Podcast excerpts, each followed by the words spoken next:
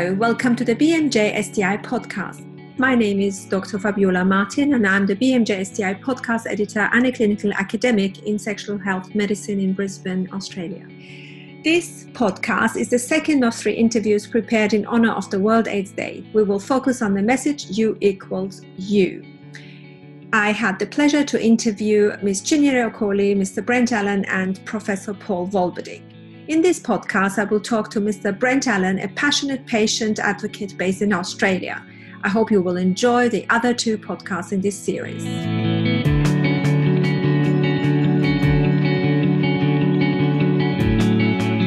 Today, we will focus on the message U equals U, which stands for undetectable equals untransmittable, meaning that by achieving an undetectable HIV viral load in the peripheral blood, the virus cannot be transmitted from person to person. It is a pleasure to welcome Brent Allen, also here in Australia, though in Melbourne, patient representative working internationally with different advocate groups. Um, hello and welcome, Brent. Welcome. Thank you so much for this opportunity to talk to you. It's great to have you here, and luckily, we don't have too much worry about time zones today. Well, Brent, could you please tell us a little bit about your scope of work? So, my work is primarily with the advocacy around people living with HIV. And in particular, the work that I've been working on is around understanding how U equals U can change not only our perspectives of our bodies and ourselves as people living with HIV, but how that changes the world around us. Well, how do people living with HIV use the U equals U message?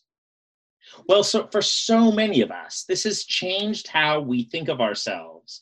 No longer do we think of ourselves as the vector for disease. We now think of ourselves as someone who is an ambassador for safety and security moving forward. This is about us owning our bodies, owning our lives, and owning our sexual expression in a healthy and productive way. Beautifully said. And how do you think we healthcare professionals could use the U equals U message to improve the lives of our patients? It's, this is so important to me. We know so much about the power and persuasion of the healthcare provider and the dynamic with the patient.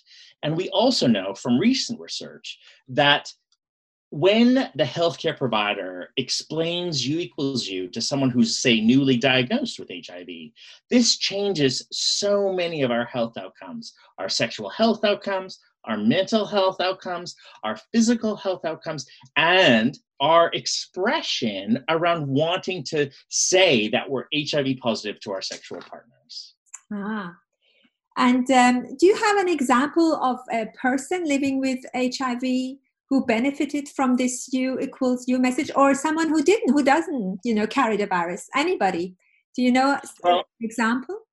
Uh, I would really love to tell you a story about someone who's HIV negative and their fear about thinking to themselves, I have an HIV positive partner, but should I continue to use a condom? Should I go on PrEP? But the truth is, actually, if your partner is HIV positive and has an undetectable viral load, they're not going to transmit HIV to you sexually. And so the freedom that the HIV negative person can experience by saying no longer do they have to be afraid of the person they love, that is so powerful. That is so, that changes so much about our lives lives. And I think, you know, we often think about U equals U as something that changes the lives of people living with HIV, when in fact, it changes the lives of all of us around the person living with HIV. Yeah, no, I can see. Mm, thank you. Okay, um, you mentioned briefly research before. and um, is there a recent research project that helps us understand the implications of U equals U better? Well, Uh, the Positive Perspectives 2 study, which ah. was commissioned by which was commissioned by ViiV, which I think is really the most fundamental piece of research. This is an inter-country comparison. So this is not just about Australia, the UK, the United States, Canada, whatever. This is about 24 countries. And we can say without equivocation that when the healthcare provider speaks about U equals U to the patient, their worlds change. And I think this is the sort of research, this inter-country research, that we need to invest more in into the future if we're really going to understand what makes the difference. I'm not going to say we need to get parochial and about which country does, does better and which country doesn't, but the truth is we could all do better. And healthcare providers are on the front line to make the change around U equals U.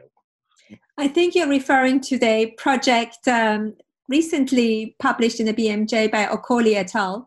with the title Undetectable Equals Untransmittable Awareness and Association with Health Outcomes Among People Living with HIV in 25 Countries.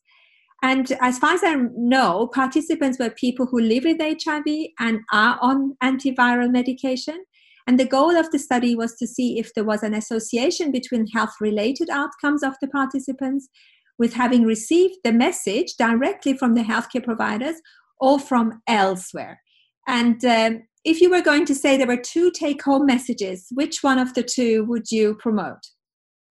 Mm, the first take home message for me is always about be honest, be upright, be up forth about what you say to your patient about U equals U. We know it makes a difference around health outcomes.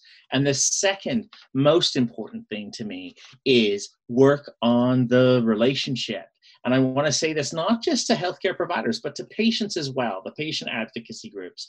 The relationship we have with our healthcare providers and they have with us is going to change the way and our confidence, our thinking, and our and our expectations for the future if our relationship is solid and based on trust and respect. Fantastic. Well, I hope that our uh, listeners have the time to read um, the manuscript as well. Well, is there anything you would like to add that I haven't, you know, addressed, or you would like me to would like us to hear from you? Absolutely. The final message I really want to uh, implore for healthcare providers is do not forget about women living with HIV, and in particular, men as well who have sex with the women living. Because, you know, we often think, oh, it's all about gay men, and it's not. Women living with HIV experience discrimination in ways that I, as a gay man, cannot understand and what we need to do is make sure that women living with HIV are getting exactly the same information as everyone else.